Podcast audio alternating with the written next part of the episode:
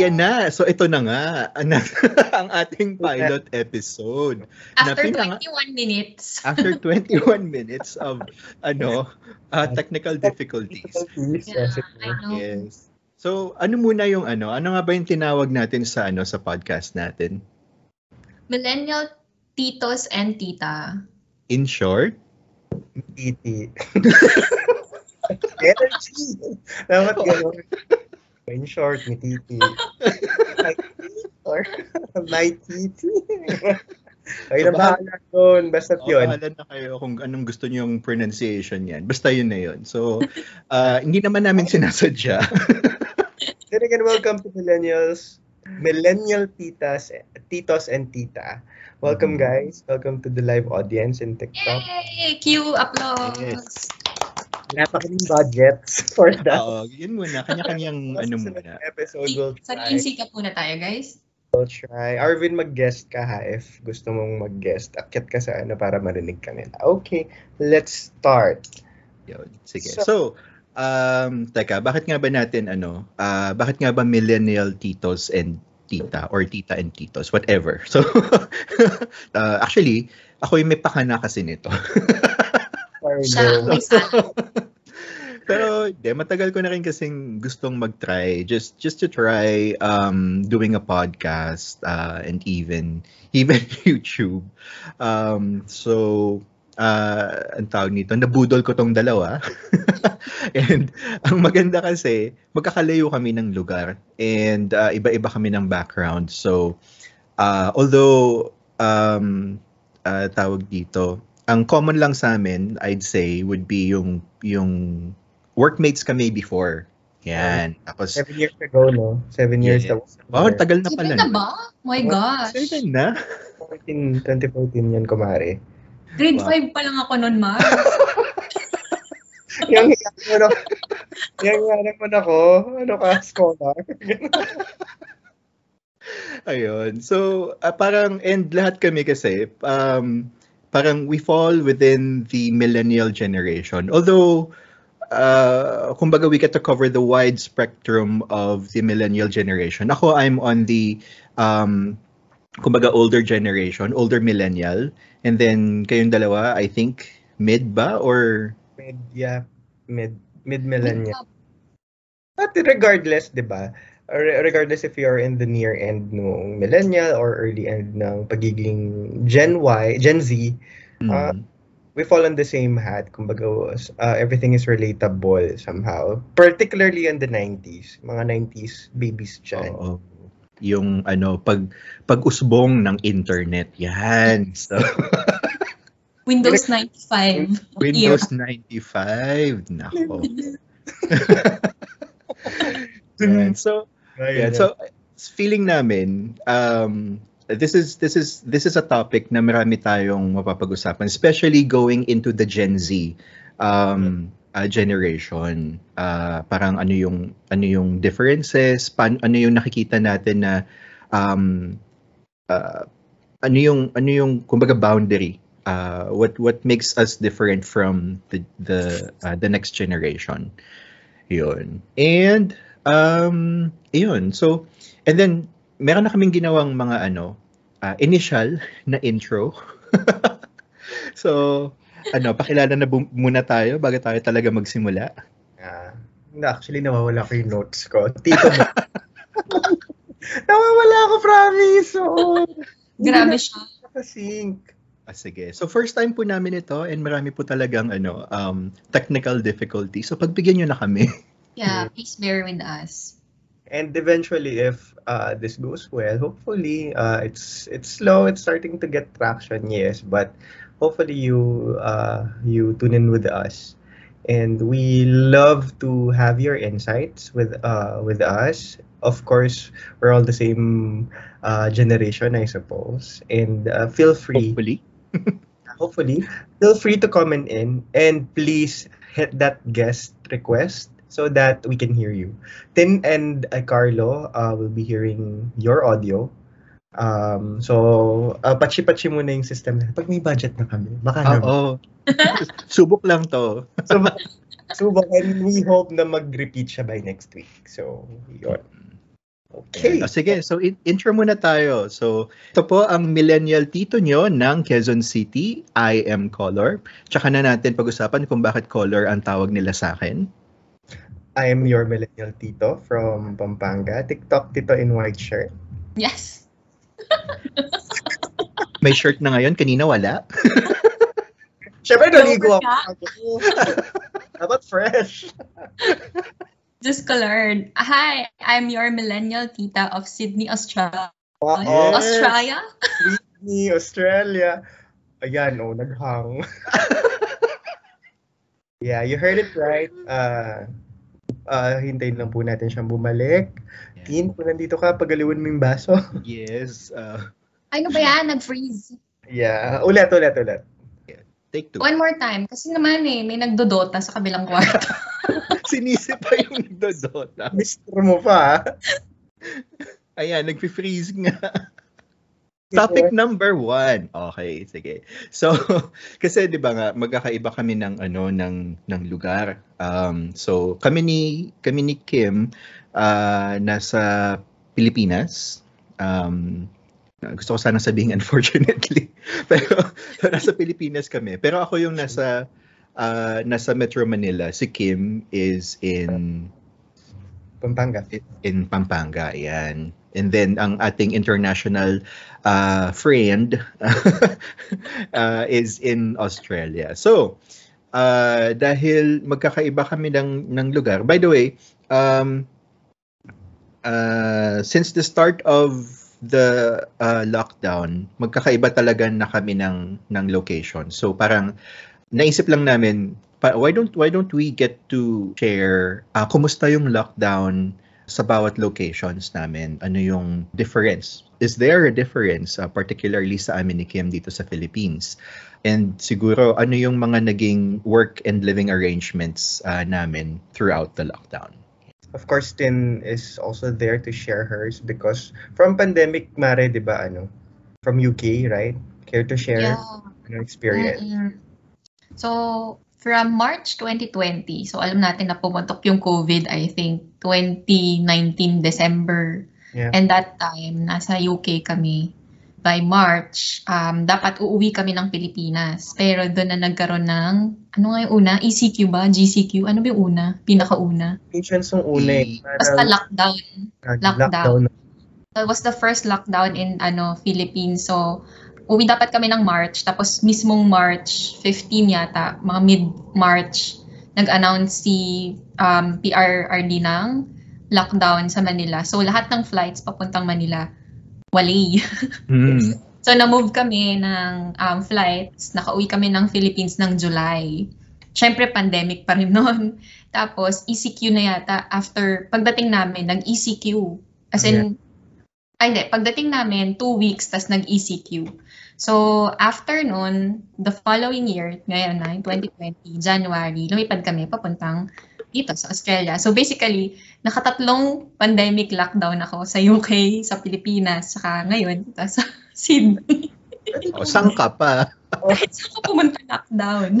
So, the experience mo, basically yung lockdown sa different parts ng globe, right? So, how is it different from, ano, how is it different from UK, from the Philippines, on, on that short amount of time? How would you say, uh, is there any difference? Was, was the experience the same? Or, ikaw, what do you think? Mm. Siguro yung backstory, no? In UK kasi, we were in the, anong tawag doon? Parang province area siya. So, Hmm. kumbaga, parang Pampanga, ganyan. Tapos yung sa man, ano sa Philippines, taga QC kami. So same kami ni Color, mga batang Quezon City. Oo. Tapos dito sa Sydney, city, nasa malapit kami sa city. Although suburb siya, pero mga 30-20 minutes away kami from the city. So nung nasa UK, actually, hindi namin masyadong ramdam yung lockdown. Pero of course, lahat ng tao nasa bahay. But kasi hindi siya ganun ka-busy na ta- ano na town. So makikita mo may mga tao naglalakad kasi high street 'yun eh. So maraming shops, maraming kainan. Pero the usual, nawalan tao. Pero siguro yung, yung hindi ko masyadong feel nung time na yun kasi bago yun eh. Tsaka, my husband and I are very, ano ba, tawag no? taong bahay kami eh. So parang wala lang sa amin yung lockdown. It's not something new. So, nung nasa UK, ang pinaka napansin ko lang, kasi dahil nag-lockdown, hindi ako nakapagpagupit ng hair. Sirena ako noon.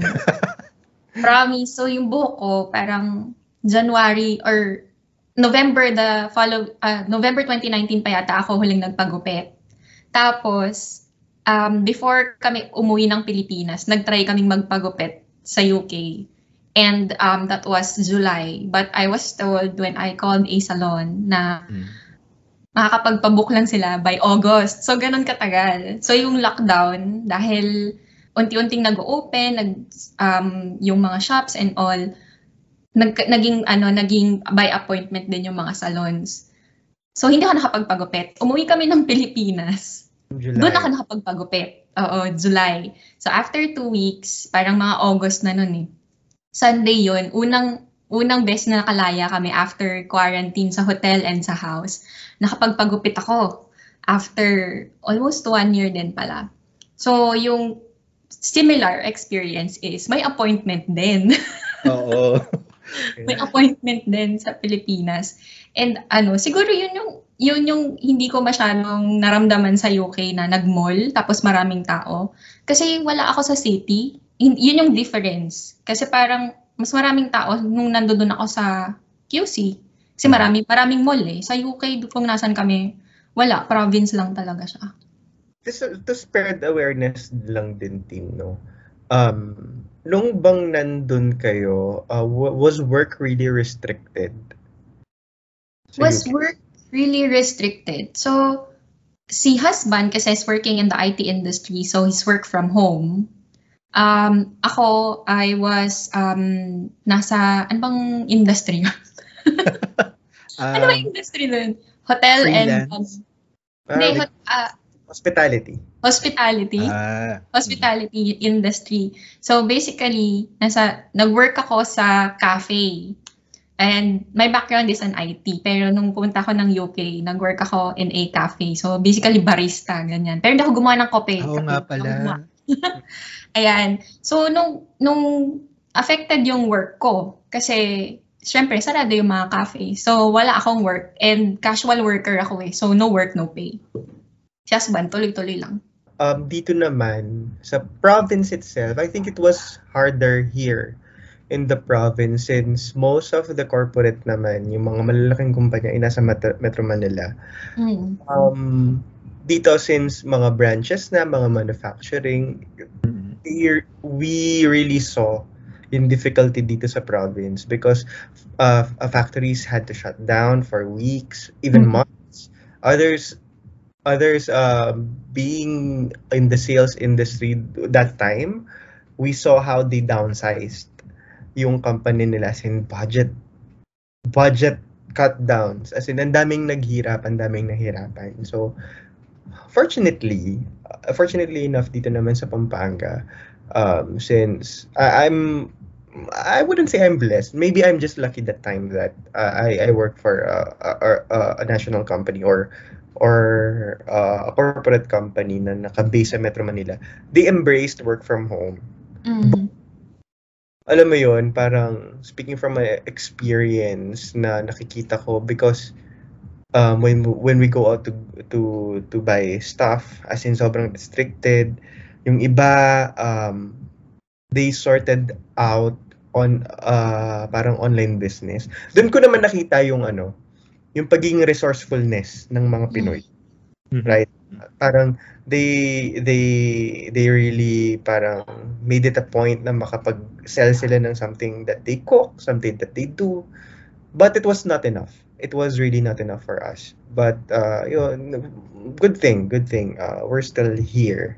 It was just hard because iba-iba ng classifications that time and we're really parang boxed na hindi na hindi tayo makagalaw. I'm not so sure how what's the considering what what's the condition in Metro Manila.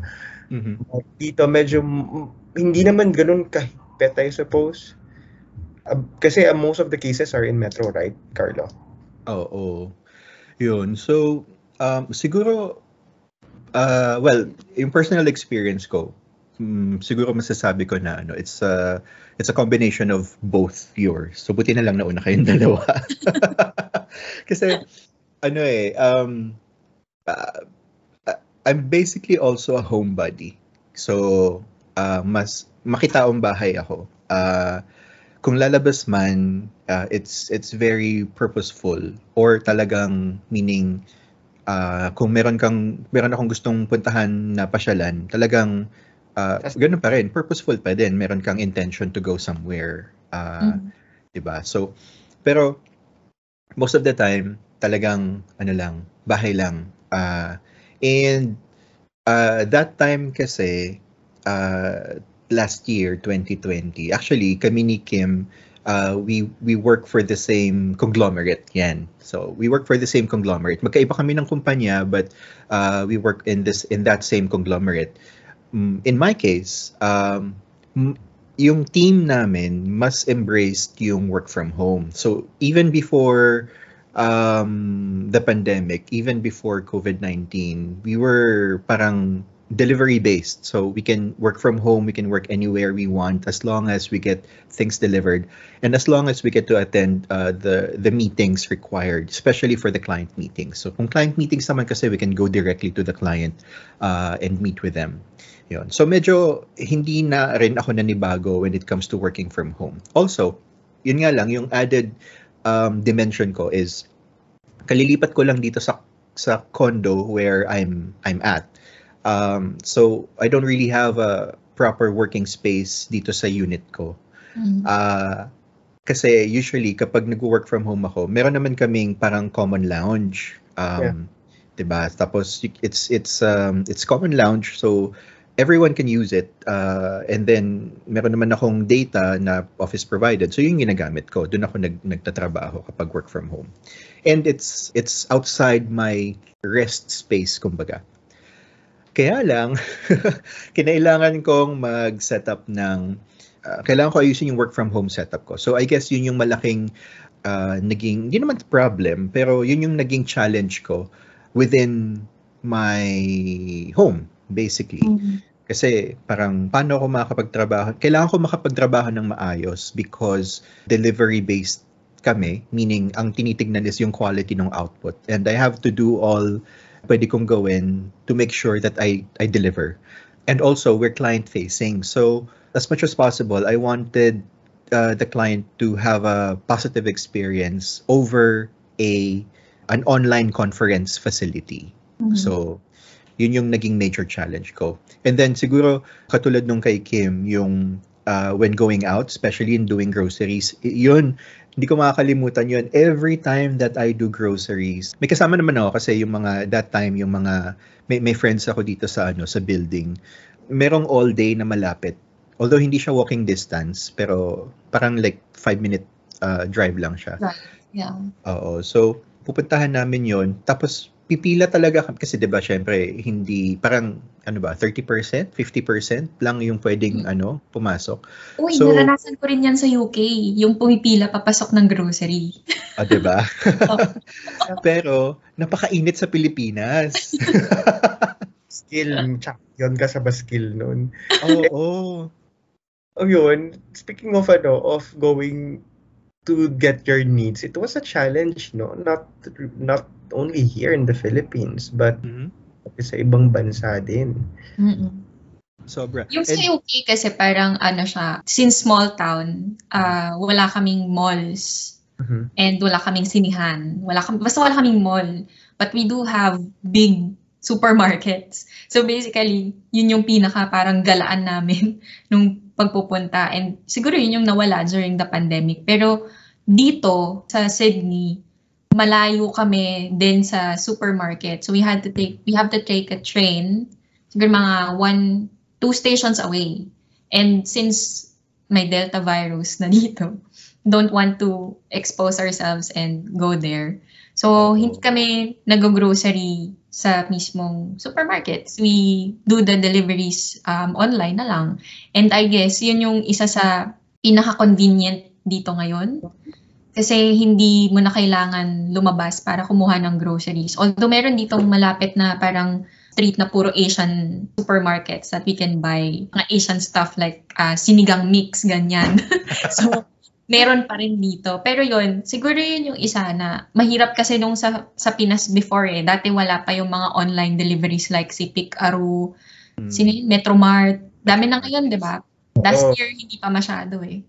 maybe the the one thing that was common, not only yung difficulty natin on getting the needs, is that we had to build the arrangement of us working comfortably at home. Mhm.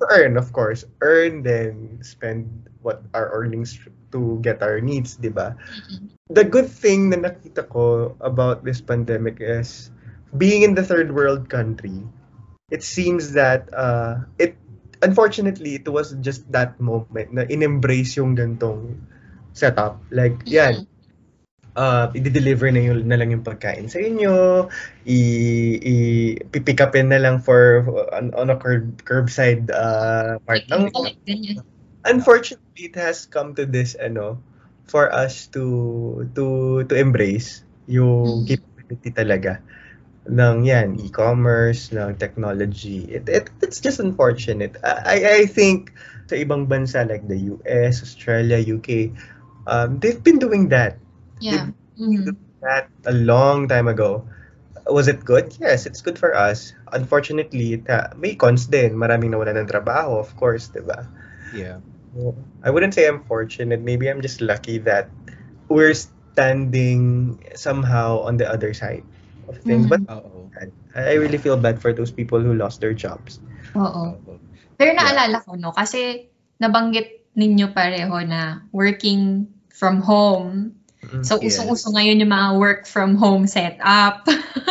And Ayan tingnan nyo na. naman ang setup ni, ni Color, di ba? so, I, ito siguro yung pinakamagandang segue na gagawin ko, no? Ano yung mga nabili mo? Para i-set up yung work from home setup mo. Ano? Oh, in that note kasi, um, being a corporate slave or a Yes. corporate employee which is empowered to work from home, Mhm. it is a common problem, yung working space mo. Mm. Right. Working everything. So, ano-ano yung mga in-invest mo? Yeah, and given that you mentioned earlier na medyo mahirap yung um, maliit yung space mo dyan. Nako. So, yung considerations na ginawa mo to set set Yes. that up, din nyo naman ang kanyang technical chenes. Eto na. Ano na yan? Ah, teka, sige. Bago tayo pumunta dyan, ah, siguro let's just ano, um, acknowledge na Akala ko- we're we're the three of us are basically privileged to have Yes. this kind of work. So we so before we continue, ito lang namin i-acknowledge yun. And of course, nag, meron kaming kumbaga resources to work around uh, this uh, situation. But unfortunately, of course, we still need to acknowledge din na there are people na talagang nawalan sila ng resources, nawalan sila ng trabaho because of the pandemic. So it's it's it's um so it's it's not the same for everyone. So Yes. for for this one, um it's it's just we're talking about lang yung yung naging situation namin and how we pa, kumbaga address the challenges uh, relative to yung sitwasyon namin in terms of our work and kung yung situation namin in life. Yan. So we just need to acknowledge that before we continue. Mm. Okay, so sige. So na kanina na mention ko kasi 'di ba, um I'm I'm basically client Para ano, nung nasa office ka, ano usually yung gamit mo? Versus nung nag-work from home, ano na yung mga in-invest mo? Okay. Which you thought that would be beneficial for you? Kasi nung so kalilipat ko lang sa condo na to, 'di ba? So yung original idea talaga is hindi ako magtatrabaho dito sa sa unit ko. Bababa ako sa common area and doon ako mag-work kasi yung feel ng common area is parang cafe. So parang alam mo yun, nagbabayad ka na nga ng, ng juice mo, ay di gamitin mo na siya kaysa sa labas ka pa mag, ano, mag, mag-work. So parang mas nakakatipid kahit papaano. So, ayun. Um, so basically wala wala akong ano, wala akong gamit dito sa ano sa unit ko. And I wanted it sana to be that way kasi para, 'di ba, this is a place for you to rest para Yeah. maka-relax ka. But kailangan natin mag-adjust. So wala akong lamesa. Yung dining, wala akong dining table per se, pero kasi ano, iniisip ko pa kung ano yung kailangan kong uh, dining table sana. Um, kasi nga kalilipat lang. But, uh, so walang lamesa. Instead of a dining table, naging work table. So priority yung work table uh, that can also function as a dining table. Yun yung una. uh, out of, yun yung unang-una. Sa mo Table binili. talaga. Saan ko binili? Nag-evolve siya eh. Before the pandemic kasi, bumili ako ng shelf na merong, ano lang siya, Yes. ah, makitid lang, na merong Mm. desk. So parang kung kailangan na kailangan ko talagang may gawin, meron akong desk na maliit, di ba? Yun. Pero hindi siya pang long-term working kasi Mm. very claustrophobic yung ano, ah, yung yung space kasi maliit lang talaga siya. Sa mga nabili, Mars. Ah, sa SM. Sa SM yun. sa SM ko siya nabili. Oh. Yes. CDS1, CDS1. Ah, Ma'am, pa Ay, di pala. Di pala kay SM yung pa-void. Iba, iba yun, Mars. diba? Diba? O sige. Okay, Yun. so Tapos, first is the desk. Okay. ah, tapos na-upgrade siya. May upuan naman na kasi ako.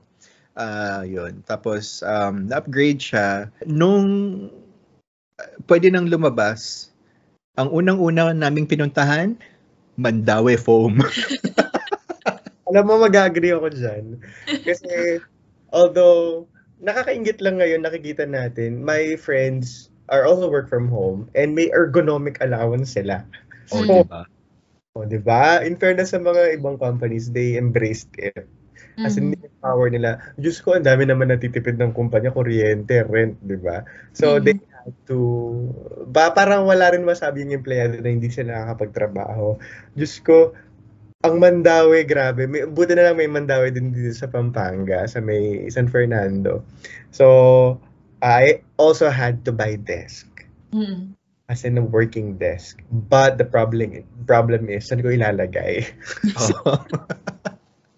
Spash, space din, di ba? Gano'n yung sa'yo Spasyo. color kasi malaki, maliit din yung space mo. And is it a sit and standing desk ba yan? Ay, teka, hindi na kaya ng budget yung standing desk. Baka lang. Baka lang. Siguro, Standing. mga, mga one meter din yung ano niya, yung haba niya. Mm. Pero hindi siya ganun kalalim. Ah, siguro mga ha, ah, j- 27 ano, inches yan. Ang standard. O, di ba? Yes. Kabisado. Ah, sir, may ganitong stock po ba? Ito pa yung model. Kasi ganito yan. Maraming, marami ka rin naman matututunan uh, being in the work from. Kailangan mong dumiskarte eh. Di ba? Oo. O wala, o wala kang ano, wala tayong ergono honestly speaking, wala kaming ergonomical uh, ergonomic allowance. Mm. So we have to sort of, hindi naman pwedeng sa kama kami magtrabaho, di ba? Ang hirap no. So Mm. you have to put your means. In fairness naman sa company namin ni Carlo before, um, in advance nila yung mga bonuses. In advance nila. Uh, and Hindi ko naramdaman yun. Hindi pala kayo magkapareho ng koglod. Ay, magkayo mo pa. in advance nila so that uh, uh, we can live comfortably somehow. But at the same time, you have to invest your own. Kasi hindi naman pwede sa monoblock. Di ba? Mm, I know. Sakit sa likod. Sakit sa- Yun. Tapos, ah, actually, nauna si Kim pala bumili ng ano, ng Mandawe na table bago ko pinalitan yung lamesa ko. Di mo alam. Oo. And, ano, ah, nung time na bibili na dapat ako, nag-lockdown noon. Inabutan. Pinagtsatsagaan ko ang dining table. Mm. Ah. Pinagtsatsagaan ko. And nung time naman na yun, wala talagang sales. As in, zero. Mm. had to scale down their business. So, medyo tight din ng budget. But, but still, kailangan mo pa rin magtrabaho. Kailangan mo mag-login. Kailangan mo sumagot ng mga emails. Mm-mm. Roots. Di ba? Yung test ko naman, um, kasi backstory, dami kong backstory. Kakalipat namin ng bahay. so, bago yung, etong unit namin, nakalipat kami dito last, ano lang, June. So, we had to furnish din. Parang yung kay Color, lumipat siya doon sa bago niyang unit. Tapos, nag-unti-unti siya nag-furnish. Mm. Kami, kailangan naming i-furnish siya right away kasi sobrang bare niya as in wala siyang laman. And the the time na pumunta kami dito, yun din yung time na natulog din kami dito agad. So the first night, tul- natulog kami sa sahig. Tapos, Oo. So yung desk, OFW diaries. oo. sa plastic na may bedsheet, ganun. So, siguro nun tin, no, kasi kayo, ang case niyo talagang lipat bahay talaga. Since, Oo. kumbaga, immigrant talaga kayo. So, you Mm-mm. have to find a place for you to start True. as newlyweds, di ba? Wala So- kaming dalang ibang kundi yung mga maleta namin at mga damit. Yun, yun, dala, yun yung dala namin nung pumunta kami dito. Wala kaming anything else. Para So- sa sarili niyo.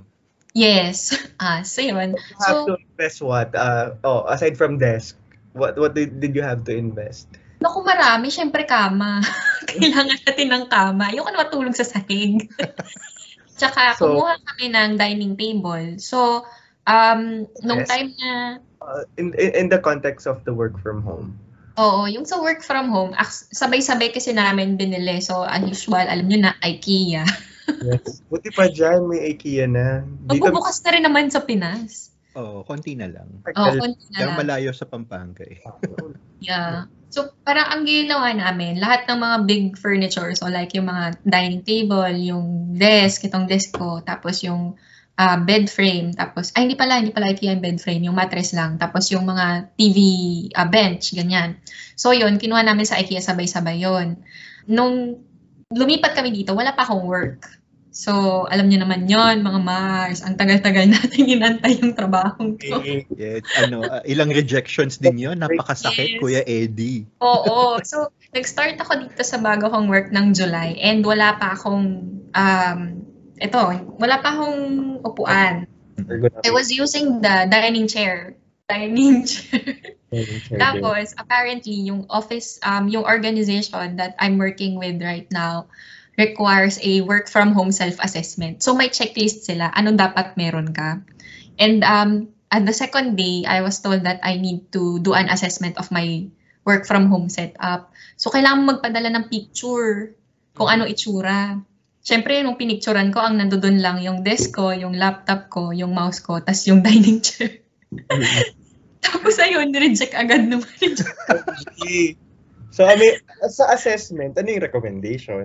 Sa recommendation, dapat naka, um, meron kang laptop riser, meron kang keyboard, tas meron kang um, ex, ah, oh, external keyboard, tas meron kang um, adjustable na chair. So, yun na yung bare minimum. Meron pa silang mga, um, syempre yung mga usual footrest, ganyan. Pero hindi naman na siya parang required. Pero at the minimum, I was required with a riser, a keyboard, and then ah this chair. So, I think si Color may footrest yan eh. Alam ko may footrest.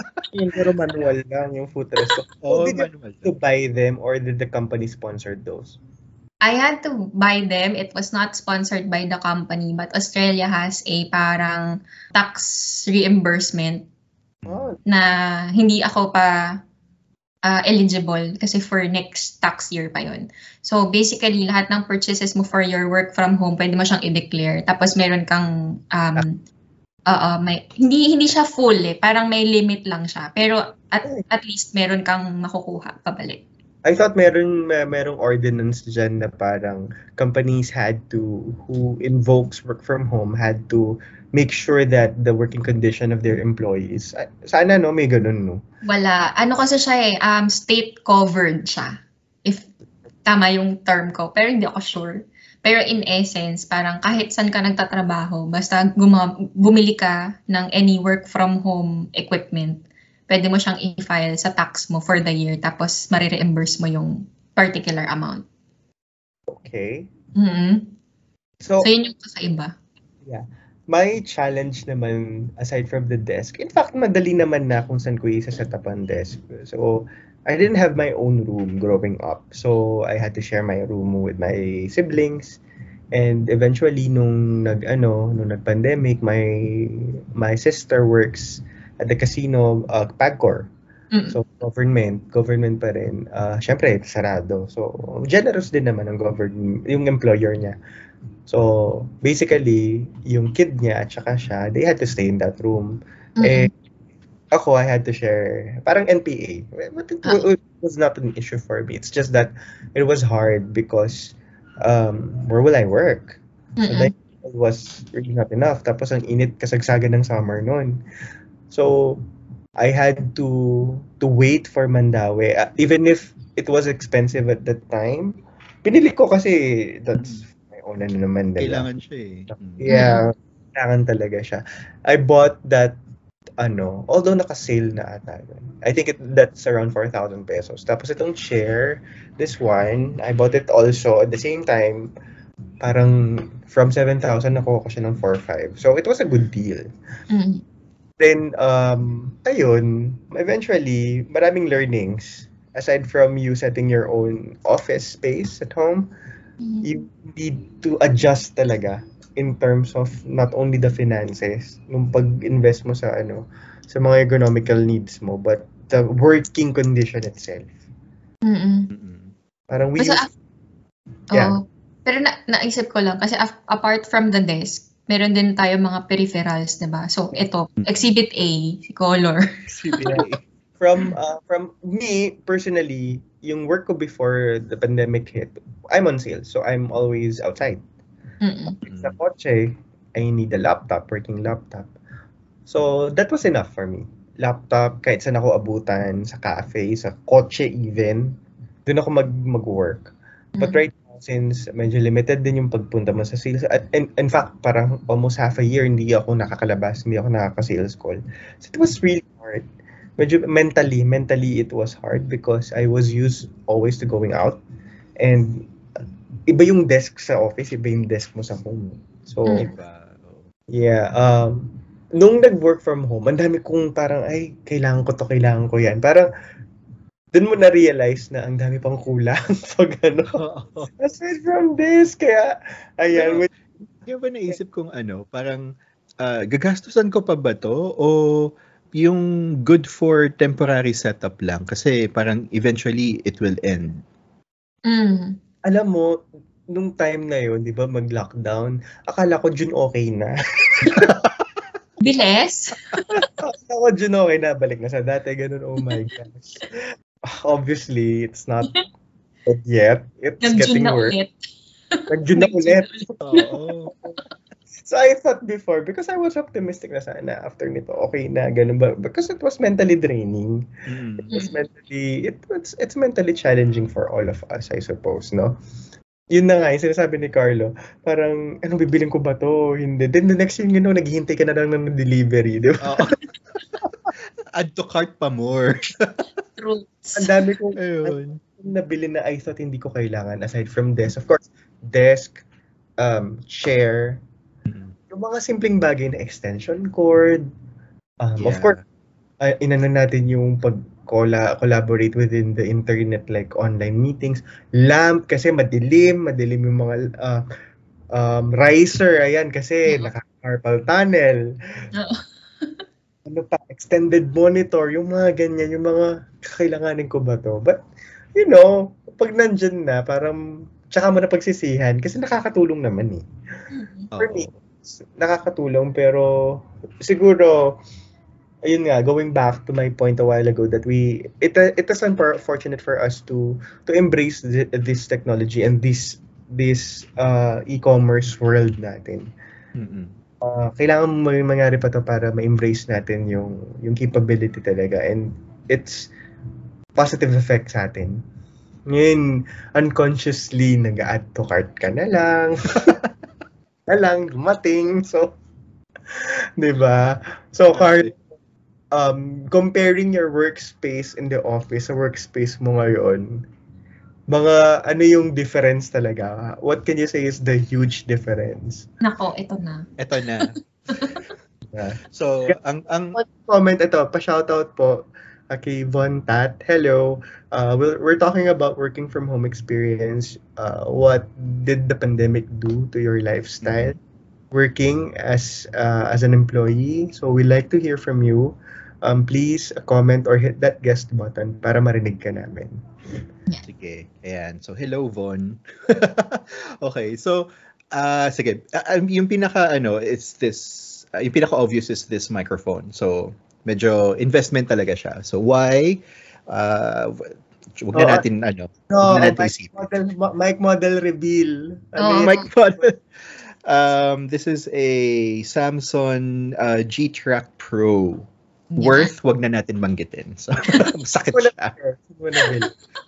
So ako nabili, uh, syempre, ano, uh, e- either Lazada or Shopee lang yan. Pero kapag electronic kasi, um, well, at least for me, mas kampante ako kay Lazada uh, in terms of electronic stuff. Ayun, so, pero Pop that, test nga, that pop time, test. ha? P, Um, PNB. Uh, Peter Piper picked, Yes. parang hindi masyado. Peter Piper pick, pick a pi- pickled pepper. Sadya. Ayun. So, pero sige, to cut things to cut things short. Ang itsura ng desk ko ngayon is mukha akong gamer pero hindi naman ako game. Hindi ako streamer. Pero mukhang mukha akong streamer. Magkakatotoo na Mars. Malapit na magkatotoo yung streamer na yan. Kasi yung uh, uh, may laptop ako, 'di ba? So lahat naman tayo laptops yung gamit. Pero ang nangyari, um, da- naging dalawa yung uh, meron meron akong adjustment at work. So naging dalawa yung computing device ko. You have a, I have a um, a Windows laptop and an, an iMac uh, na malaki 27 inch pa nga yung yung ano uh, nasa office. So malaki siya. So ang nangyari, tapos sa team ko may nasiraan pa ng laptop.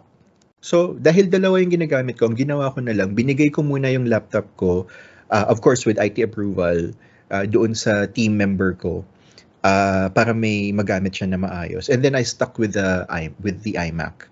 So, happy ako kasi malaki siya eh. So, uh, multiple documents at once.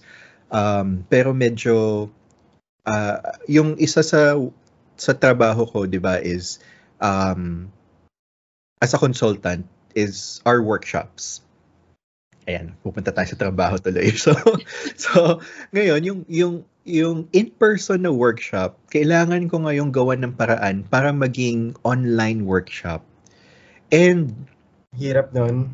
di ba? So, hindi siya tipong basta Experience na mag-workshop online, ang hirap. 'di ba? Hindi siya tipong basta mag may present ka lang, 'di ba? Hindi hindi it's not just the PowerPoint presentation. How do you make it interactive, 'di ba?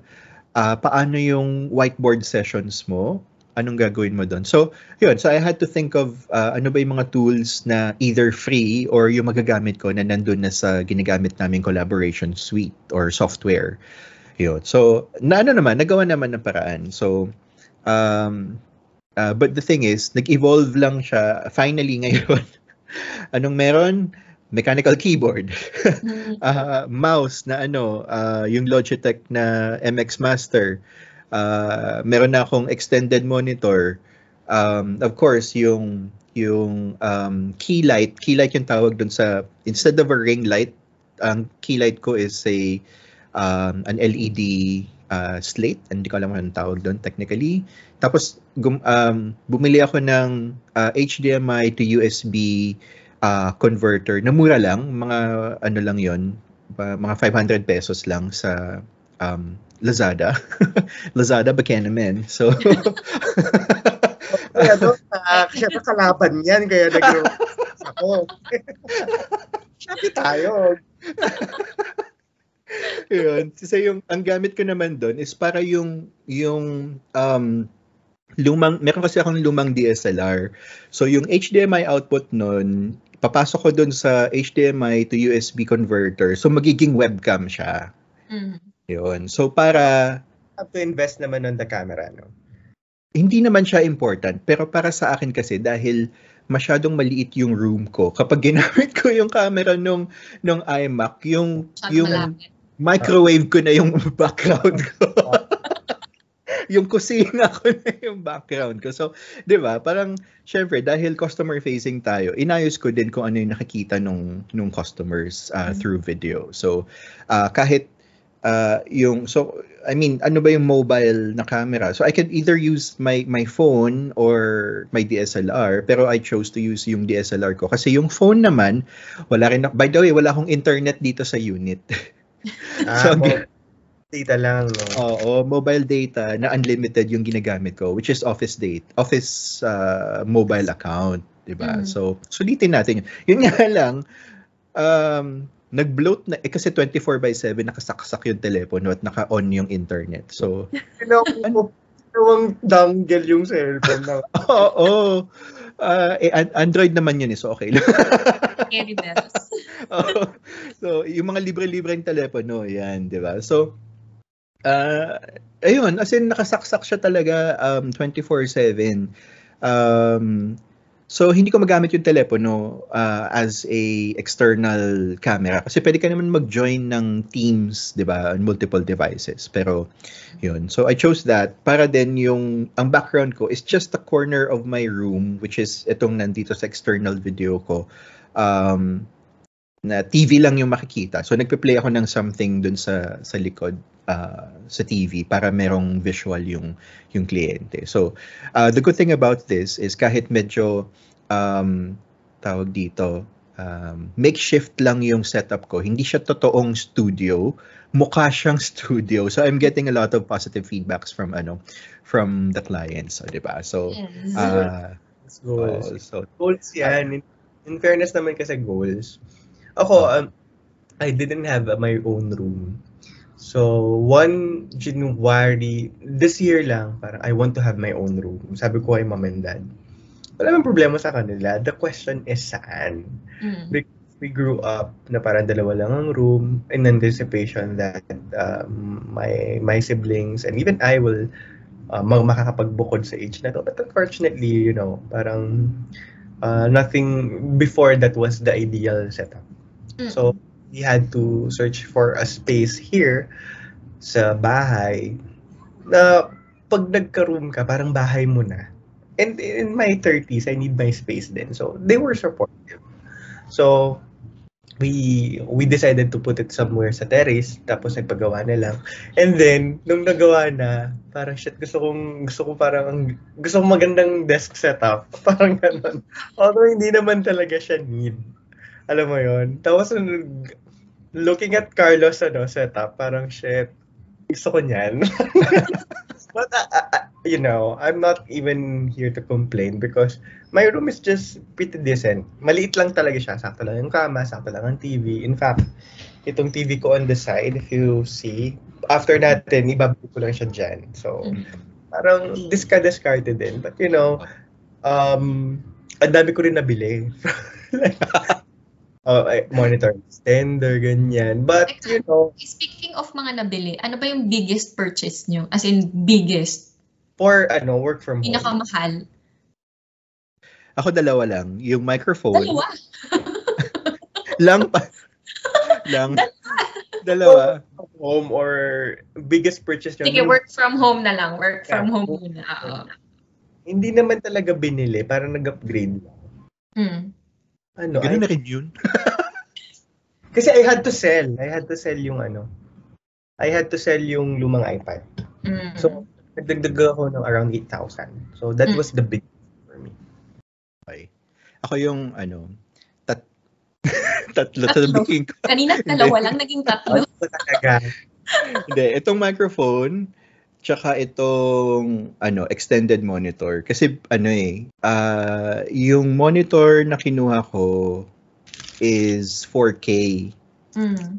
resolution. Kasi 5K yung iMac. Kaya hindi So, makakatay.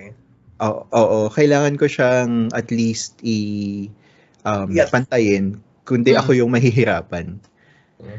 Yun. Yes. Pero at uh, I mean later pag nawal pag pag naglipat ako ng company uh, in the future, I mean very useful yung ano I believe yung Mga next week. mga next week. So Kabangan. So, ikaw, Tina, na yung biggest purchase mo? Ito, yung ano, upuan. Kasi, pero kasi ang ginamit ko dito, para siyang naibalik na gastos. mm, So, na-mention ko na pumunta kang kami dito in Sydney last January. So, prior to that, yung flight namin, meron kaming nabook na isang flight, tas na-cancel siya. And nag-file ako ng refund. So, sakto dumating yung refund ng mga ano yata, ah, May? May-ish this year. Tapos, since dumating yung refund, so meron akong debit, tama ba? Sa credit card. so, but nag-negative siya. Oo.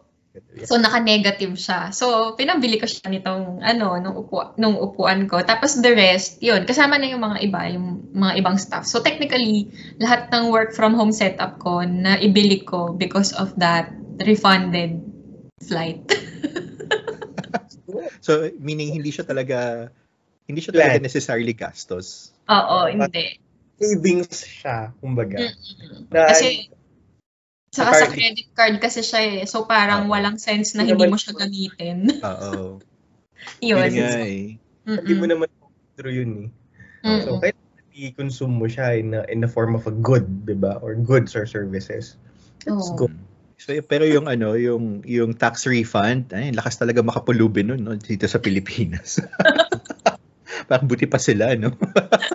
Ay, wait, ah. Kaya sa amin, diminimi lang. Okay na yun, basta meron.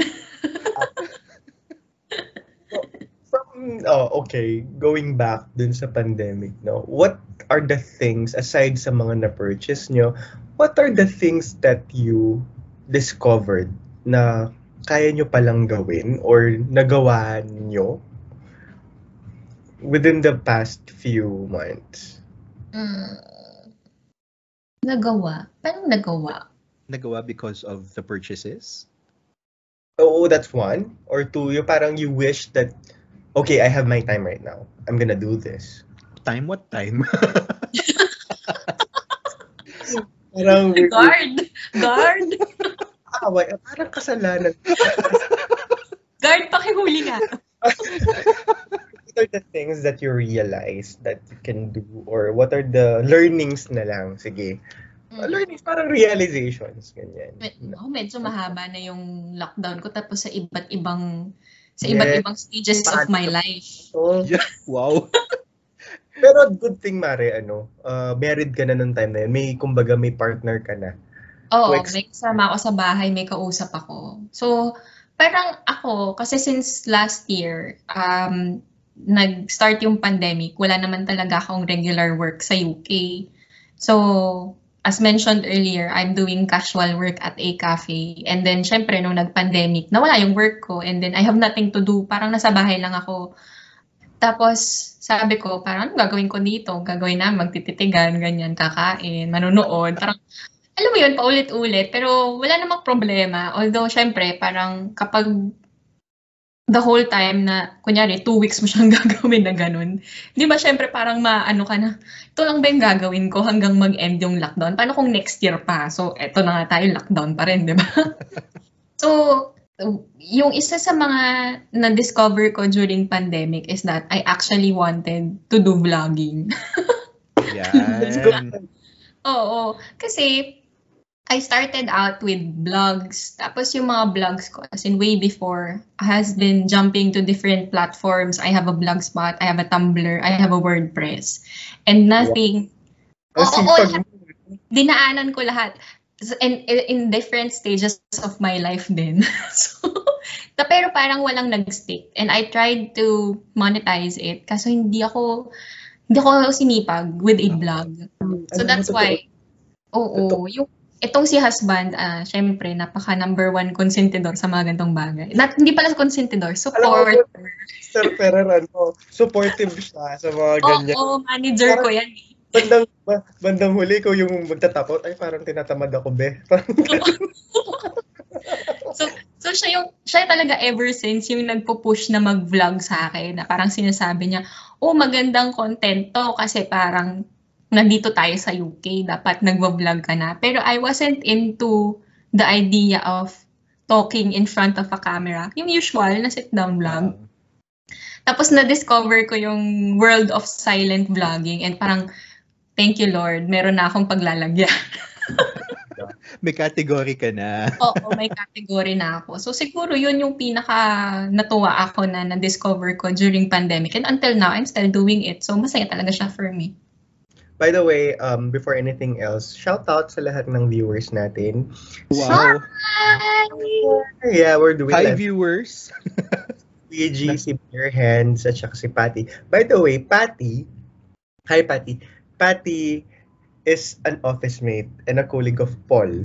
So ito Ah, pala yung controversial patty. Patty. Oo nga. Hi, Patty. Oh, hello, Patty. Hello, Patty. So we want to hear from you guys. What are your realizations from the past pandemic? Hit the hit the guest button if you want to if you want to um, say something, um, or hit the comment. We want to hear from you. What are your rea- realis- realizations from the past few months? Ano yung mga natutunan yung gawin? Yung mga inaakala nyo hindi nyo magagawa pero nagawa nyo because of the pandemic. Hmm. So, Sorry, and- Patty, too late, pero alam na namin.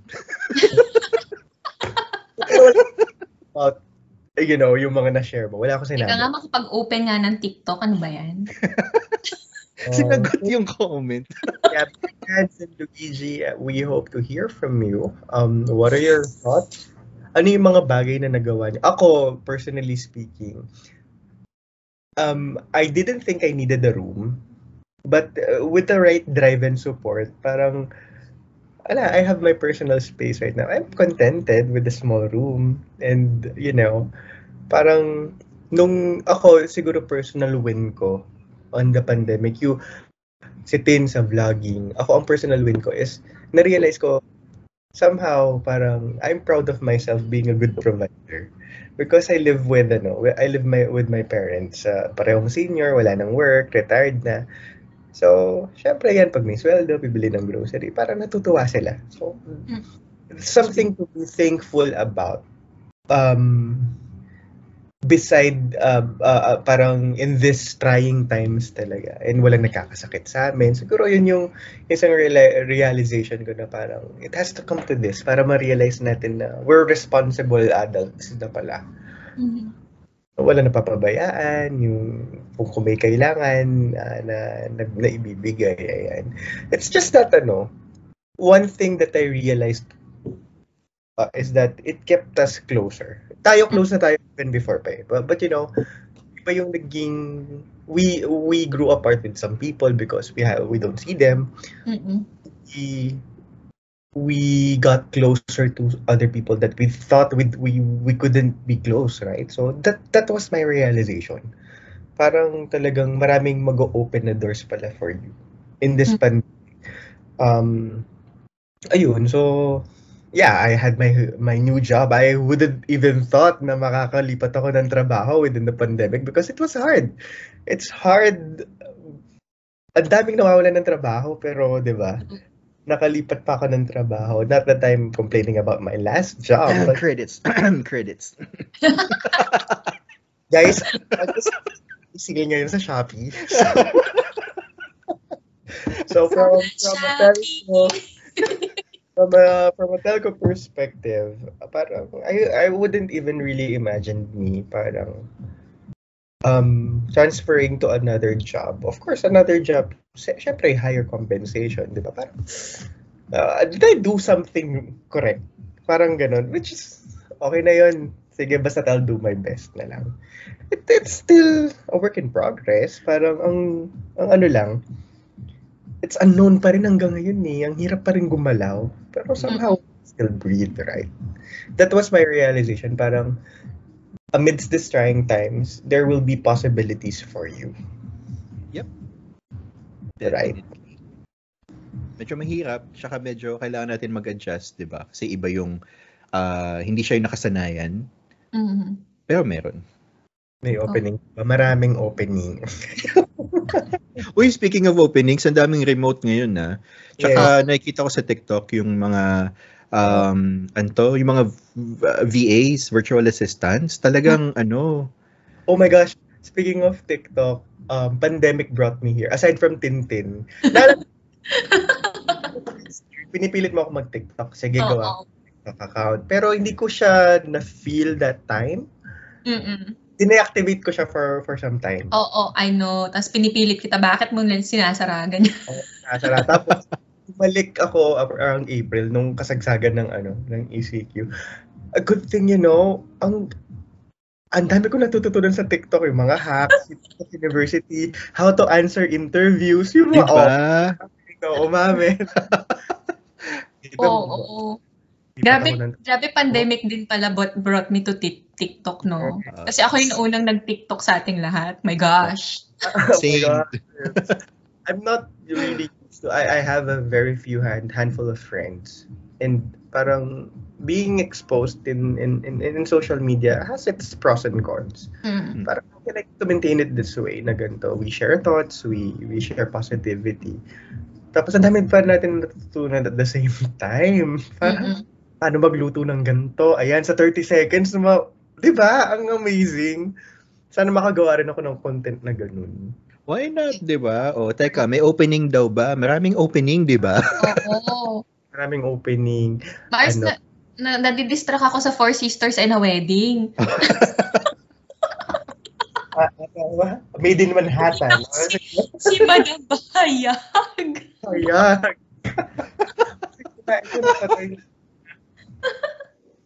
Kaya pala siguro Okay, wala sabi ni- Sabi ni Bare Hands PH, share positivity daw. Positivity. Yes, positivity. positivity. Are you, are anyone of here? siguro. Yung iba naging plantito, plantita. Yung iba naging for parents, no? Mm-mm. Oo, truths. And mukhang Ikaw, kailangan ko na maging ano.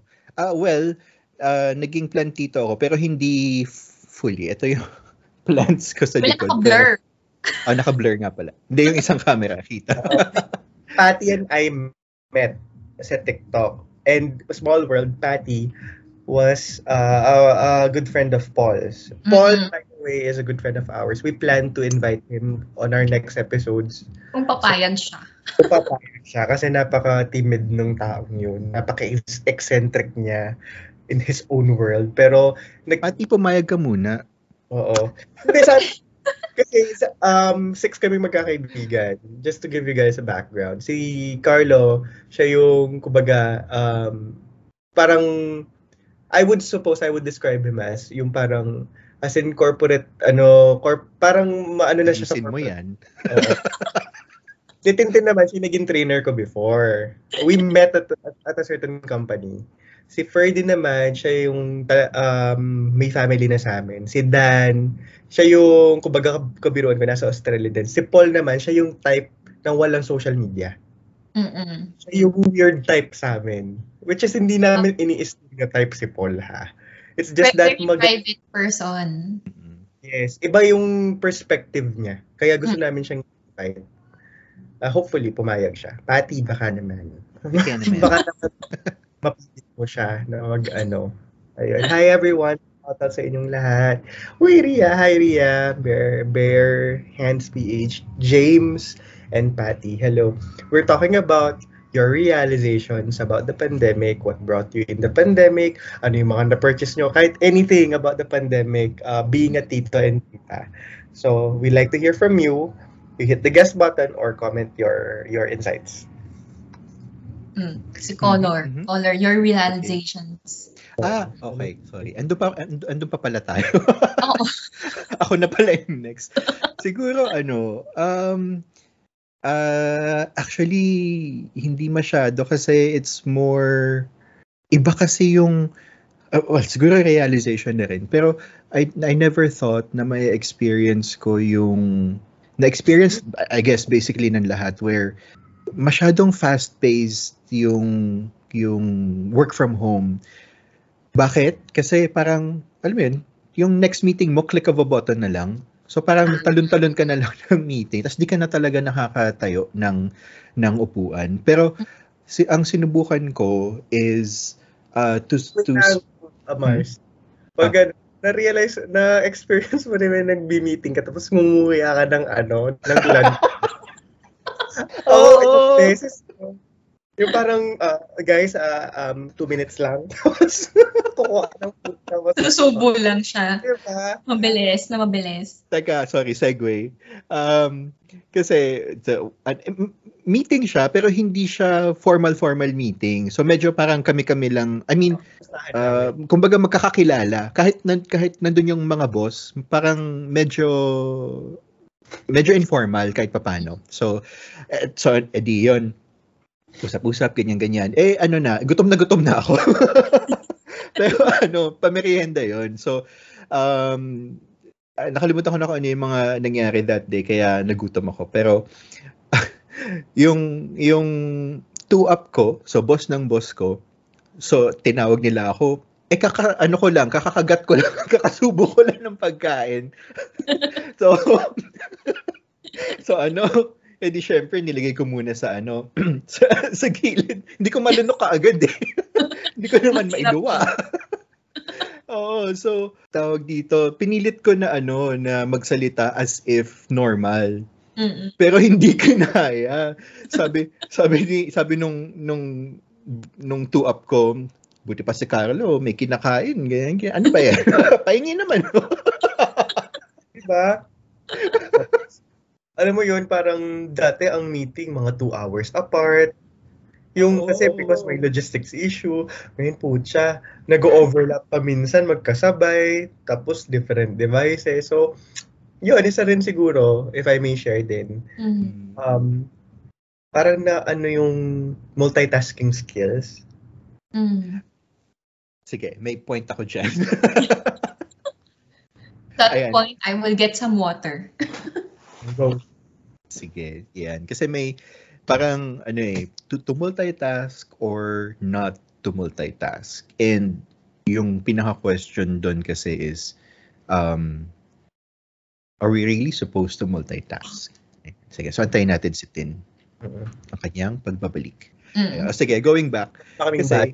So, kasi ano, uh, I don't believe in multitasking. Mm. Yan, o 'di ba? Parang it's a proven scientific fact na it's a fallacy. Uh, you can never really multitask. Uh, you can you can never focus on two things at the same time. Subukan mo mag-drive at mag-solve ng math problem at the same time. 'Di ba? So, ang ginagawa ko, naglalagay ako ng blocks sa calendar ko para Mm. pag tinignan, hindi ka available. So meron talaga akong sineset na block time na yun yung yun yung doon ako magtatrabaho. Hindi lang siya basta block time. Ah, sineset ko din yung gagawin ko, Mm-mm. sineset ko yung goal, ah, pinipili ko yun doon sa task list ko ah, para siguradong may nagagawa ako, 'di ba? Um, kasi iba yung yun kay ano, sino yun? Si Cortana sa Microsoft. Kasi ah, I've been out of the corporate scene for two years. So, syempre ngayon lang ulit ako nakakita ng mga bagong features and stuff, di ba? Tapos, ginagawa pala niya yun, no? Yung parang bibigyan kanya ng time na parang, oh, ito, mag, mag, mag ah, magte-training ka. Ito, pwede kang mag-break. Ito, pwede kang mag-focus on this particular whatever.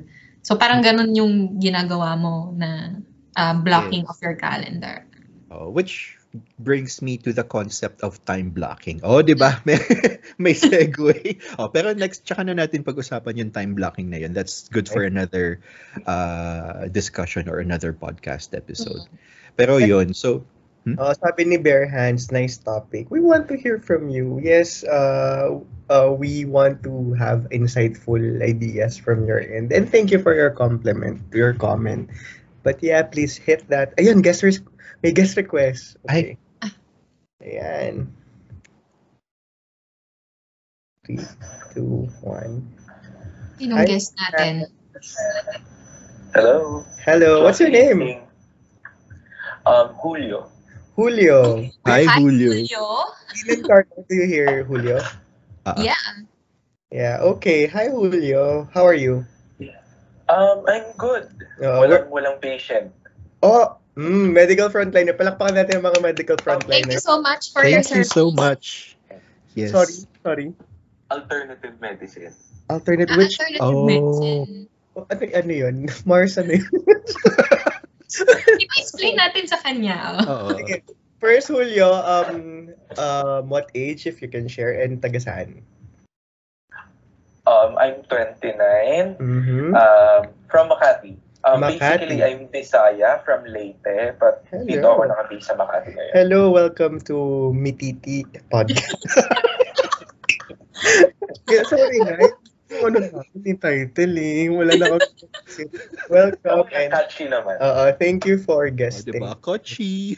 Yeah. Thank you for for guesting and we want to hear from you. So tell us more about alternative medicine. Um, yes, um, I basically focuses on traditional Chinese medicine. Ah, okay. So, Mm-mm. Uh, yeah, um, I'm focusing on acupuncture as of this moment. Wow. Ay, gusto ko itry yan. Sa tita, di ba? Oh, as a tita.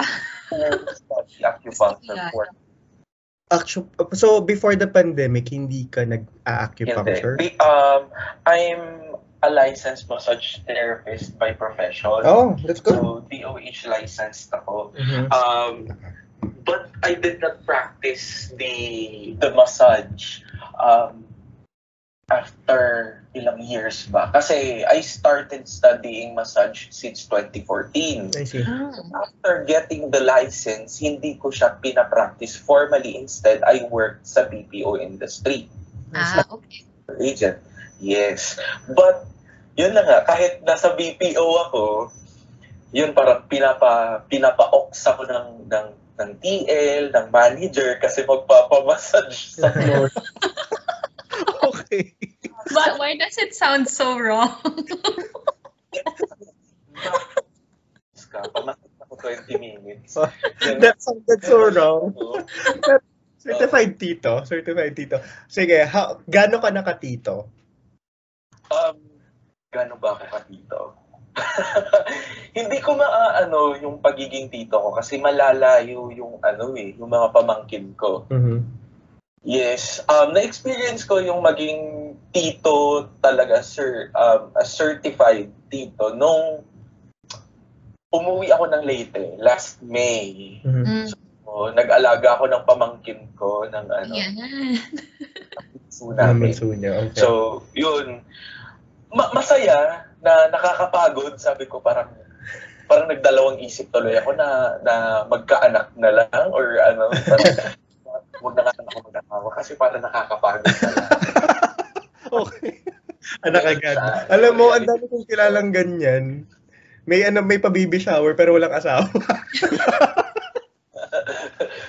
So, ayun, Basta ano may baby. That's um, good. hindi ako plantitong, pero um, ay hobbies ko yung magtanim nung bata pa, nung nasa nasa province ako. Pero nung dito na sa Manila, since walang space, walang ano, hindi ko siya magagamit. Kasi sanay ako na malawak yung tupa namin, ganyan. So, anong Malawak yung pinagkakaabala? bakuran. Yeah, anong pinagkakaabalahan pinagkakaabalahan ko, um, sumasama ako sa outreach programs. Oh, that's good. Despite the pandemic, um, we still um, went or visit to, to provinces um, para magbigay ng free wellness um, services, free haircut, free tule, um, libreng medical advice, tapos sa amin, libreng acupuncture, massage, chiro, bone setting, legal advices, mga ganon. So, part ako ng isang um, wellness caravan, that's APO, yung Alpha Phi APO. Omega. Yeah. But we're not Mhm. part of the fraternity. Yeah. Part of the fraternity. We're just part of that um that um wellness missionaries. Okay. Ganon. Kumbaga, Pero- auxiliary, uh, auxiliary support kayo dun sa campaign nila. Yes, Okay. yes. And um doon ako nagkaroon ng interest na mag-aral ng acupuncture Acupuncture. dahil sa mga kasamahan kong acupuncturist. Mhm. Um, basically, um, I do have fear of needles. Ayoko sa injections. Okay. Pero lahat-lahat, takot ako sa needles. Ganyan. Pero, nagbago yung perception ko after akong tinusukan. Ng acupuncture. Ay, pala masakit. Ng needle. Ayun. So- Then, ayun, parang dahil sa interest ko, nagtatanong ako sa mga kasamahan ko, sila yung maging, naging mentors ko una, na paano yan? Paano tusukin? Para saan yan? Mhm. Anong Oo. nakikita nyo sa dila? Ganyan, ganyan. Paano kayo mag-diagnose? Sa So, dila? In for, yes po, yes, yes. pwede rin pala. Akala ko sa skin lang siya. Peter. Oh, Ah, Ah, hindi kami nagsasabi na may sakit. Sasabihin namin, disharmony or imbalance or mm possible Mm. problem. Ganon Okay. lang. So, na-realize Hindi kami mo, magsasabi, yeah. may cancer ka, may sakit ka sa baga, may I sakit sa see. puso. Bawal. So, this, uh, this acupuncture journey of yours, it was brought about by uh, the pandemic, I suppose? Yes, kasi um, before before nag-lockdown, umalis ako sa company kasi nagka nagka may ano eh um may di pagkakaunawaan kami ng TL ko Hmm. na sinabi nag-inaso. Sinabing nag-inaso ako. Eh di, sabi, ah, nag-inaso pala. Eh di, nag-inaso ako. Di na ako pumasok. Sorry, what's in Plano, um, umatitude. Oh, we learned something new today. Yes. Tita-tita terms, inaso. Oh. Teka, Tagalog ba yun o ano, Bisaya? Oh, Like, in, in terminology lang yata sa work. Expression siya ng mga Tagalog. Ah, talaga? Ah, Uh, ano, hindi ka umaak as, um, as a normal person. Parang ganon. ah, Mm, ba- parang baka nagiging ano, arts baka ka. similar sa awol. inaso. Yun, oo. yun- Nag-attitude. Attitude. Naging arts, ganyan. So you had to, Okay. you had to yun resign yung and, tingin ng yun yung tingin ng ano Yeah. ng TL ko kasi parang sa team namin ang dami nang hindi pumapasok talaga Mm-mm. as okay. in talagang hindi na pumapasok then yung instance na yun na late lang ako Mm. Mm. na late lang pero syempre parang mababa na rin yung drive ko para pumasok, but. I still tried my best na syempre pumasok pa rin kasi nga affected na yung ano yung um, yung attendance namin ganyan Mhm. Pero imbis na yung ibungad sa akin na, uy, ganyan, or parang tanungin man lang kung, uy, anong problema, or ganyan. Mhm. Sinabi sa akin agad pagkabungad lang, Mhm. nag-inaso ako. Mhm. Okay, so Parang, that, syempre, parang, na, na, na ano ako, na-demotivate ako nun. parang na, ano, So, it na, na-offend din. Na, na-offend din at the Yes, same I- time. it hits my, my temper and yeah, yung yung ego ko. Kaya talagang hindi na ako pumasok and I just parang focus na sige, magse-set up na lang ako ng maliit na clinic. Ifo-focus ko na lang sa Oh, massage. Mm-mm. you're, you're an owner of a clinic right now. Um, hindi dahil din sa pandemic. Okay, that's good. That's, So, that's fine. Nagka-lockdown, as in talagang nawala lahat. Walang job, wala, walang ano. But blessing arise, maraming kumukontak sa akin, hinahatid sundo ako dito sa bahay. Despite down. Parang sa, ano, parang home service ka ngayon. Yes, yes. Nice. Oo. So, yun, um, hinahatid sundo ako ng mga regular clients ko. Ganyan nga. Kasi nga, di nila matiis na walang, walang pag-massage sa kanila. That's good. And nagkaroon ng opportunity. There's a foundation. It's one of the recognized schools sa DOH offering um, acupuncture and traditional Chinese medicine na mas mura siya kumpara sa ibang schools. Kasi um, tuition ng acupuncture for a year, it's six digits. Mm. Wow. Merong 300k, 250, 180k, and dito, more or less 100. Mhm. Mm-mm. Pa rin, pero siya na yung pinakamura. Mm, How is it so far? Kumusta naman? And, um, yun, ang dami kong na ano, though advantage na sa akin kasi may, may background na ako, kasi nga naturuan ako sa mga kasamahan ko sa acupuncture, sa, sa wellness naman. Um, mas naging advantage sa akin para tuloy akong naging facilitator doon kahit nag-aaral ako at the same time. So, um, nabigyan ako ng ano, ng um, tawag nito, opportunity na ma-absorb sa foundation and become um, clinical instructor nila. So, Wow. nagtuturo na ako. Nice. Congratulations. And basically, ayoko ng TikTok kasi yung, yung TikTok, yung mga dance challenge. Oo. Yun talaga, yun talaga yung nasa isip ko about yung No. pag-dance challenge na palagi. para panay sayo sayo tapos wala na ba silang maisip na steps? Yeah. Oo. Yung parang mga kaltemot ng, ng T-Rex, mga ganun lang palagi. Oo. So, kasi kami ng ate ko sa province, nagtuturo kami ng sayaw. And we don't want um, to, yung makisakay sa trend kung ano yung nauuso. Oo, Yeah. yung mga novelties and pops, ganyan. Kami ng ate ko, yung gumagawa ng So, sarili aside from steps. uh, aside from uh, pandemic brought you here sa TikTok, yung mga realization mo basically is that uh, you you are capable on one facing your fear of needles, Two. Mm. makapag uh, give back sa community like uh, being uh, a volunteer. Yes, actually, yun That's- kasi, na na-trigger yun yung yung ano, yung depression ko. So um ang naging isa sa naging therapy ko ang pagsama sa outreach. That's good. Mm-mm.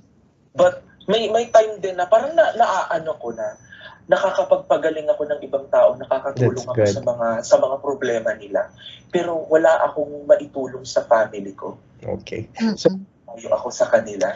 That's fine. Eventually, makakatulong ka. There's a time for you to give back naman. So, um, yun yung yun yung ano. Pero um I'm still happy and contented kasi ah, alam ko na parang may may naitulong ako and I'm not expecting any give back from them. Ganyan. Sala, pasalamat lang or nakita lang silang mumiti or umiyak kasi 10 years na naka-wheelchair tapos after an hour of treatment, nakahakbang. that's Oh, good. wow. Mm-mm. And, yes. And that's the mystery of acupuncture kung saan na yun yung naging content ko sa sa sa, YouTube, That's sa TikTok ko. okay. Ah, okay. That's So- nice. Thank you so much for um, sharing your experience and um, your realizations. Ano? So, um, napakagandang topic natin dito. Bigla tayo nag-branch out to different. Tapos ngayon meron tayong guest for an alternative medicine. But thank you. Julio, tama ba si Julio? Thank you so much for... Um, Beer hands Oo. stage. may may isa pa kasing guest. So, uh, thank you for Yeah. sharing So your ano thoughts. Thank you. Yeah, follow Julio, Bare Hands PH for more acu- acupuncture content. Thank, Thank you, you. Alternative medicine. And Thank pwede- Yes. Sa susunod na Alternative episode. medicine. Oo. Thank you. Thank you. Thank Oo. you. Salamat. May isa pa? Ha? Wow. Lakas ng pilot episode na to, ah. Baka pilot tayo. Two, two. Two Thank you. hours. Nakakaloka. Thank you again. So, yun. Tignan nyo, uh, ako na-realize, I had my realization na I'm a good provider. Carlo had his realization na, uh, ano nga, Hindi nga tayo napunta dun, eh. O, si caller muna bago sa guest. Sige. bago ang guest. Sige, what Okay. I realized. Ah, ano ba? Ayan, nawala tayo sa bigla eh. Teka, balik ko lang yung thoughts ko. Uh, it's very similar with Tin actually. I've been trying to do yung uh, vlogs, 'di ba? And even both uh, video and yung blog mismo, yung ri- writing, ganyan. Ah, pero hindi siya hindi ko pa siya nagagawa fully. Kumbaga, in terms of the vlogs, yung video vlogs, ah nasa nasa raw file pa rin siya hanggang ngayon. And hindi ko pa siya na-edit ng maayos. Although nagkaroon ako ng mga instances of ah, practicing ah, yung mga day in the life, um, mag-shoot ako. Ah, of course, merong ah, kahit ako nung ine-edit ko siya parang hindi ako satisfied with it. Parang may mga lessons pa rin na na ano ah, nakikita. But in terms of writing nagawa ko siya yun nga lang work related so ah, na, mas nakita ko kasi na it's very effective to write ah, hin- hindi siya hin- hindi man siya vlog ah, sorry hindi man siya blog talaga in terms of writing at work but it's more of actually pwede, pwede mo rin naman siya isipin na blog siya but it's more of a a regular update uh, write up uh, of course syempre may mga ano yon um, images 'di ba and you're describing what happened. Pero for me kasi na, naging I think naging effective siya especially with the workmates to understand what wh- what is happening doon sa project versus yung meeting ka lang ng meeting syempre hindi naman sila makikinig 'di ba nandun lang sila dahil nakik dahil kailangan nilang umattend. Pero besides, uh, kumbaga yun na rin yung parang nagsisilbing minutes, so to speak. Mhm. But yun, and then of course, ito na, punta na tayo dito sa ginagawa natin na podcast. Parang uh, matagal ko na rin siyang gustong itry. Uh, try try lang naman. Um, of course, yung topic medyo that's that's the really the big question. Ano ba yung topic na gusto nating ano ba yung ano ba yung subject talaga nung nung podcast? Kasi ang dami eh. Nung una gusto ko sana siyang parang technical uh, meaning it's close to work. Mm-mm. Pero parang medyo limited. I, I feel na medyo limited siya, na meron siyang hangganan. Uh, and it's not relatable to most people. Although, syempre, pwede ko naman siyang i-post on my LinkedIn profile, di ba? Mm-mm. But, parang, nito lang, parang, okay, may naisip ako, tapos kinaladkad ko kayong dalawa. Kami naman, kalad ka rin, sumama kami. Oh, is parang if di ngayon, kailan pa? Ganon. Oo, something like that. Tsaka, okay, siguro, ah, ah, sige, sig- ngayon ko lang to na, na pag, na-realize din, na pagtagpi. Kasi, if, if familiar kayo doon sa concept ng minimum viable product, Of course. di ba? when, when you say minimum viable product, parang inaddress mo lang yung need, yung problem. In the, in the, in the world of IT, gumawa ka ng solution to address the core problem. Mm-mm. Di ba? Naglitanya na ako. So, Yan, sa agile na tayo ah. excuse me. Um, naging ano, naging technical o ma-agile. Ayan, so minimum viable product. So parang na-practice ko siya for a couple of projects. And I found it very effective, especially in managing managing management, basically, in Mm. managing the leaders. Kasi may nakikita sila. Uh, and even if even if it's not perfect, and it need not be perfect kasi nga MVP minimum Mm. viable meaning it's usable but Mm. it's not the final product yet. Yeah. Yun. So, yun yung naging parang mindset ko in doing this. Parang, sige na, let's just record it. Bahala na kung anong gamitin nating ano, uh, medium or collaboration uh, software. Basta ma-record lang natin. Uh, and then, let's try it. Ang important naman is the content eh. Uh, Mm-mm. at first, di ba? Hindi naman yung ano, yung, I mean, quality of course, nung, nung audio, video, and whatnot, kung, mag, kung if this is a video podcast, Um, but it it can come later. Hindi naman natin kailangan pagsabay-sabayin. So, I guess that's that's one. And yun yung pinaka yun yung recent na realization ko, I guess. It's really just to go for it. 'Di ba? Yes. Yeah. Oh, And you, you don't need to do it alone. Minsan you have, you, Wow. you do it Oo. with companion. Minsan, okay, yeah, may pang push ka, pang buyo, katulad ko, pang buyo mag-TikTok, ganyan. Ah, Oo. Oh. Ganun. Pero, you know, being parang, being in that notion na parang you need someone, you you don't need to be a, a, a- an island for you to do things. Minsan kailangan, ang pride parang bareta yan, mahirap lunukin. Malaki kasi. Pwede mo naman gawin. Um, need assistance more likely than not, right? So, yan yung magandang sa realization. We're not, in uh, uh, generally speaking, sa pandemic, we're not in this um, challenge in these trying times na mag-isa tayo. There will be a companion for you. And you just need to be vigilant enough kung sino yung mga Yes, companion. vigilant. Oo. Mapagmanman. Ganyan. Pride na naman. Ayan o, Patty. Ano, ano, may comment. May comment si Patty, Pride. So, Ria commented, uh, yung realization, sig- Ria has been an, uh, an audience of mine. Uh, and tumigil lang ako mag-live lately because of the, the new work, no? But, uh, Mm.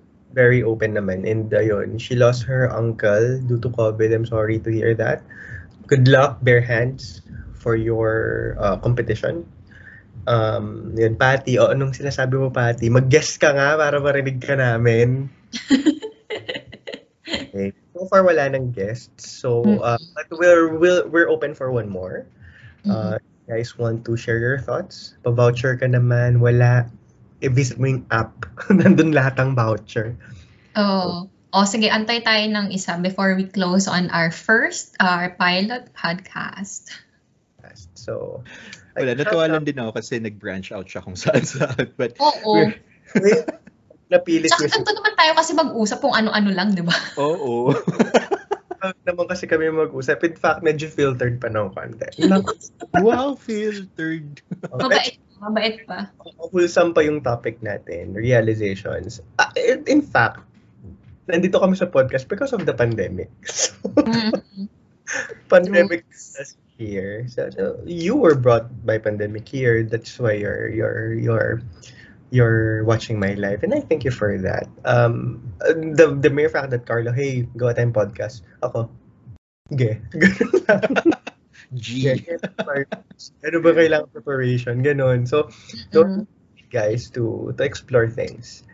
Um, pa- pandemic is a hard thing to ano that when you're alone.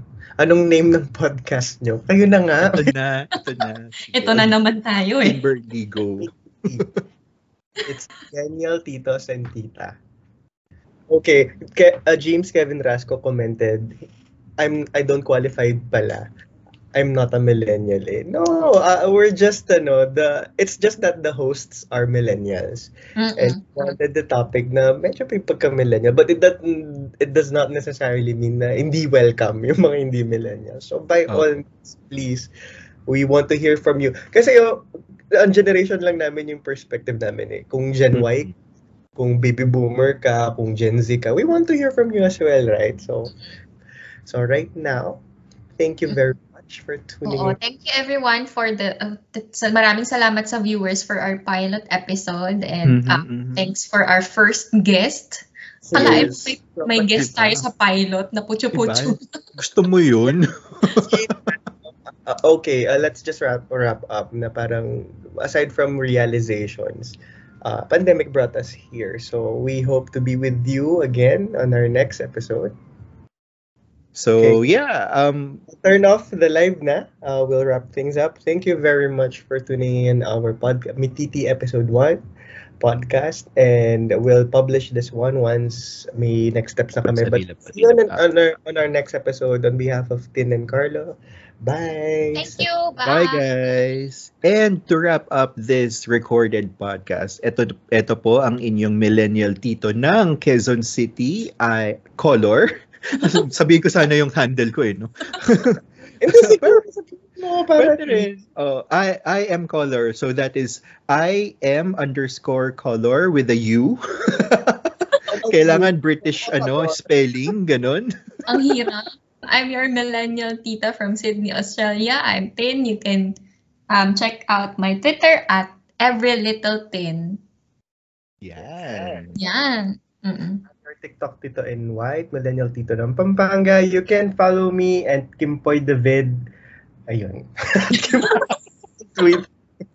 Ang gulo diba? Kimpoy David I have. Kimpoy David. So, uh, follow us. Uh, we will be creating our next episode. So, please stand by for our next tweets and our next updates. Yeah, may TikTok din ako pero walang laman. So next time. Oo. Ano ba TikTok ko? Yun din yata yung TikTok ko eh. Yeah, every little Oo. thing yung Oh, TikTok. okay. Yun din. I-link mo na Pero lang. double N. Tin. Mm.